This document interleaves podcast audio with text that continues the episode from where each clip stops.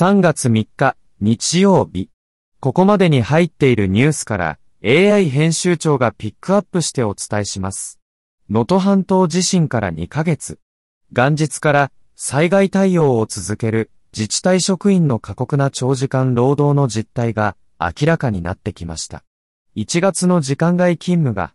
過労死ラインとされる100時間を超えた職員が約8割に達した主張もあります。ラインの文章で若者が文末の句点に圧力を感じるというマルハラスメント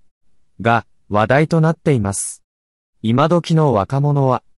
正しい日本語はといった反論も飛び交いますが、句読点や符号を研究する筑波大の岩崎拓也助教は、学生もメールや X などでは普通に句読点を使っている。LINE などのチャットツールは漫画のような吹き出しで文章を表示しているのが要因では、と話します。イエメン沖で先月中旬に、同国の反政府武装組織風刺の攻撃を受けて、損傷したベイーズ船籍の貨物船が沈没しました。内戦が続くイエメンで、風刺に首都サヌアを占拠され、南部アデンを拠点としている同国暫定政権の幹部が2日、X への投稿で明らかにしました。アメリカの新聞ニューヨークタイムズは2日、2月下旬に実施した最新の世論調査結果を報じました。11月の大統領選に向けた支持率では、前大統領が48%を得て、バイデン大統領の43%を上回りました。二人の支持率は5ポイント差で、昨年12月の前回調査と比べて、やや広がりました。青春のリグレット。冬の終わり。春よ、恋。松任谷由実の名曲から着想を得て生まれた3つの短編小説が NHK でドラマ化されます。夜ドラ。ユーミンストーリーズ。カホ、麻生久美子、宮崎葵の3人がそれぞれ主演を務める3つの物語が3週にわたって放送されます。2022年にイランで女性の人権をめぐって起きた抗議デモの後押しとなる歌を歌い、昨年に米グラミー賞の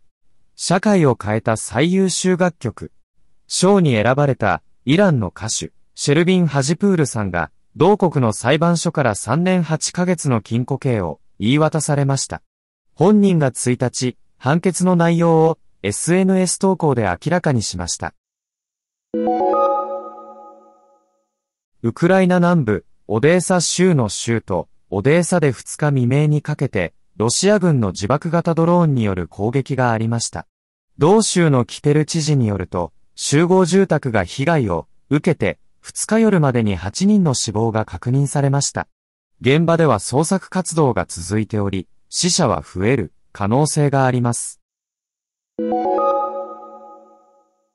医療事故の当事者や家族で作る医療過護原告の会が昨年11月、医療事故調査制度の開始から7年間におき、制度の対象になるとみられる医療事故の遺族を対象としたアンケート結果を公表しました。会は1991年に設立され、医療事故調査の必要性を訴えてきました。制度に関するアンケートは初めてです。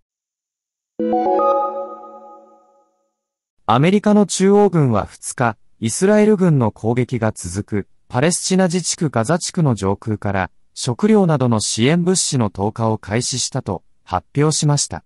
ガザでは多くの市民が極度の食料不足に苦しんでおり、支援が急務となっています。